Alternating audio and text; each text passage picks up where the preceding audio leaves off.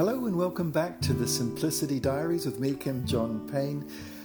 I've been thinking this week about kids' quirks. You know, it's what makes them lovable and kind of infuriating sometimes as well. But they've all got their quirks. We, we know them well, right?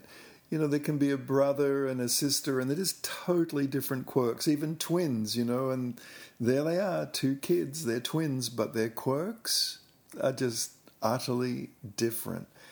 And of course, the quirk is is is like a is something that is just so um, defined to what a child is trying to do, the way they react to things, the the way they they are with their friends, the way they can follow our directions or, or not.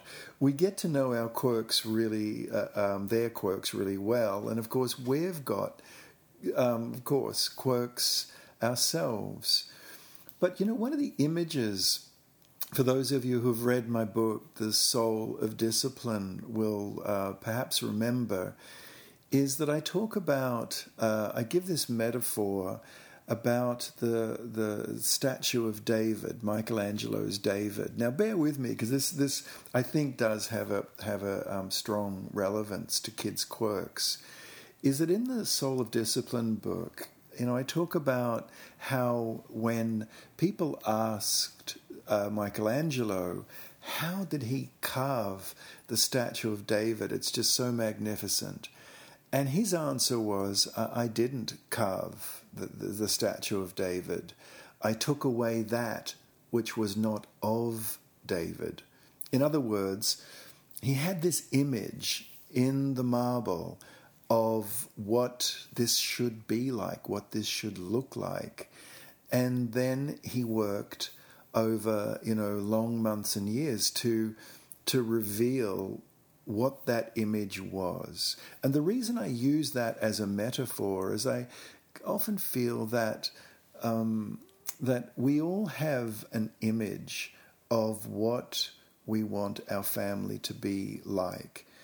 And then over the months, and years, just like Michelangelo, actually we take away that which is not of family. You know, words that a child might bring back from school, which are just not okay. You know, the child might bring back the word stupid or whatever it is. You know, some word, some way of being, some some uh, body language, and we just say no, no, no, no, no, no we we we try hard not to do that in our family. Others, other families, other children might, but no, that's something we don't do in our family. And when we when we do that I, and understand that, that discipline actually defines family values, it's a really big change because it makes us more confident to actually apply loving limits where they're needed because it slowly, slowly reveals what our family stands for. In other words, the values that we that we hold. But more recently, I was um, I was actually in uh, a museum and I was looking at marble statues, and there was a guide showing us around, and he was saying, you know, the thing with marble is that it, it actually has grain, and sculptors learn to actually handle that grain of the stone just like woodworkers handle the grain of, of the, um, the wood that they're working with. I thought, wow, what an interesting thought. It hadn't all hadn't occurred to me uh, so so clearly that stone had grain. And, you know, once it's said, I thought, yeah, of course it does. But it reminded me of how we work with our children's quirks. Because, see, Michelangelo was carving statue of David, right, as I mentioned, but he must have had to kind of blend his image of what he wanted that statue to be. And he must have had to blend it with what was there in the stone where um, where the grain was flowing. So it wasn't just his image, and he was imprinting it upon, upon this material, no matter what, because that would have broken, I presume, splintered, cracked. He had to marry his image together with the grain of the stone. And likewise, it set me thinking as I was just sort of sitting on a bench, you know, looking at the statue, thinking, you know what? That's a lot like the way we raise our kids. We've got this image of what we want our family to be. Okay, there's the image. And then along come our kids with the grain of their quirk. That quirk grain of who they are will then shape what it is that we create uh, in that sort of family, in that creation of family values.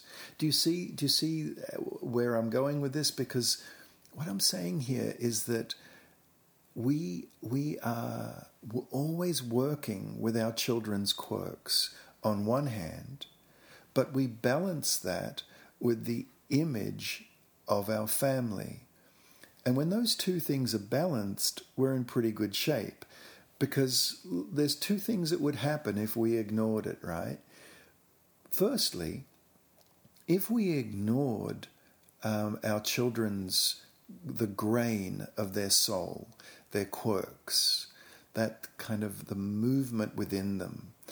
If we ignored that and just dominated with our image of what our family does, that's really going to squash a child, isn't it? That's that's really just going to dominate and not you know not allow space for who that child is and what they've brought with them and what they're bringing into the world.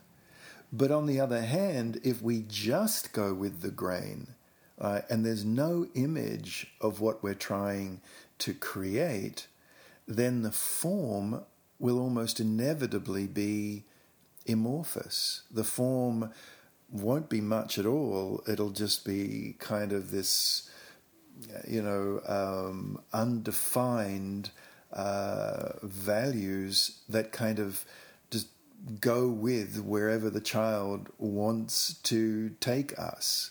And that's not going to work either. That's really not going to work because that is a that is a, a home that's not based on values. So there's there's this blending of, on one hand, the values that we're creating, and on the other hand, the soul grain of our children's beings. And when those two things can coexist, when we're sensitive to what our children need and are asking of us, and on the other hand, holding um, as as a pillar the values and that image we have of what we want as a family. I think that's the art of parenting.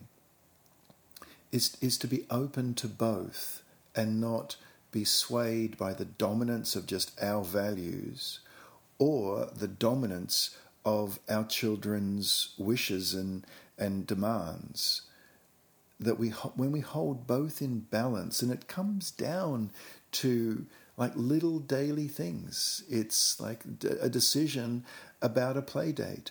The third this week right? So a child asks for a third play date. And you can see they're tired uh, after the two. You can see it. So what do you do right in that moment? Your values say we have to have simple schedules and not overwhelm our kids with too much stuff after school, sleepovers, play dates, and so on. Okay, there's a value. And there's your child pleading to go on a third play date. Well, maybe the blending of the two is to say to the child, you know what, we're not going to have a play date today but after the weekend, we're going to have a lovely weekend because you, you, you, know you might be thinking, I know we'll have a little bit of a quieter weekend. If, maybe it's a Thursday or so that you're being asked about this, so you'll have a quiet, a little bit of a quieter weekend to allow space for a play date on Monday afternoon. Now, not on Thursday, but maybe on Monday. And so you think about it, and I would really recommend you know you give yourself a few minutes. Don't don't feel uh, you know propelled by your child saying he wants an answer now. Again, those of you who've read the Soul of Discipline book will know will know my take on that is if a child wants a now answer, N O W, okay, now spells now, they may have a now answer, but it's minus the W. right? It's no you know, I, I, think we need to give ourselves um, time to to think about it, even if it's a couple of minutes. So in this situation, a couple of minutes later, you think about it and you think, yeah, I could dial back the weekend a little bit, and then a play date on Monday would be okay because that's that's a short day anyway, and okay, I can organize that. So you go back to your child and say, you know what? No, we're going to ha- we're not going to have the play date now on um, tonight um, and this afternoon, but Monday after our weekend, I think a play date would be just the right time, and I'll see if we can get that organized for you.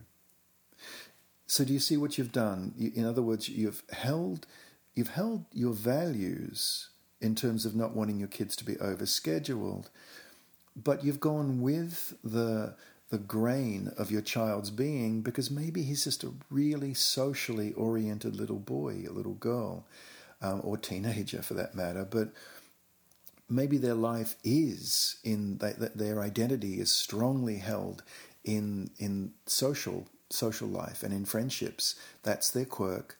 That's the soul grain, and in that way, you've held true to both. Well, I hope that little example is is is um, illustrative.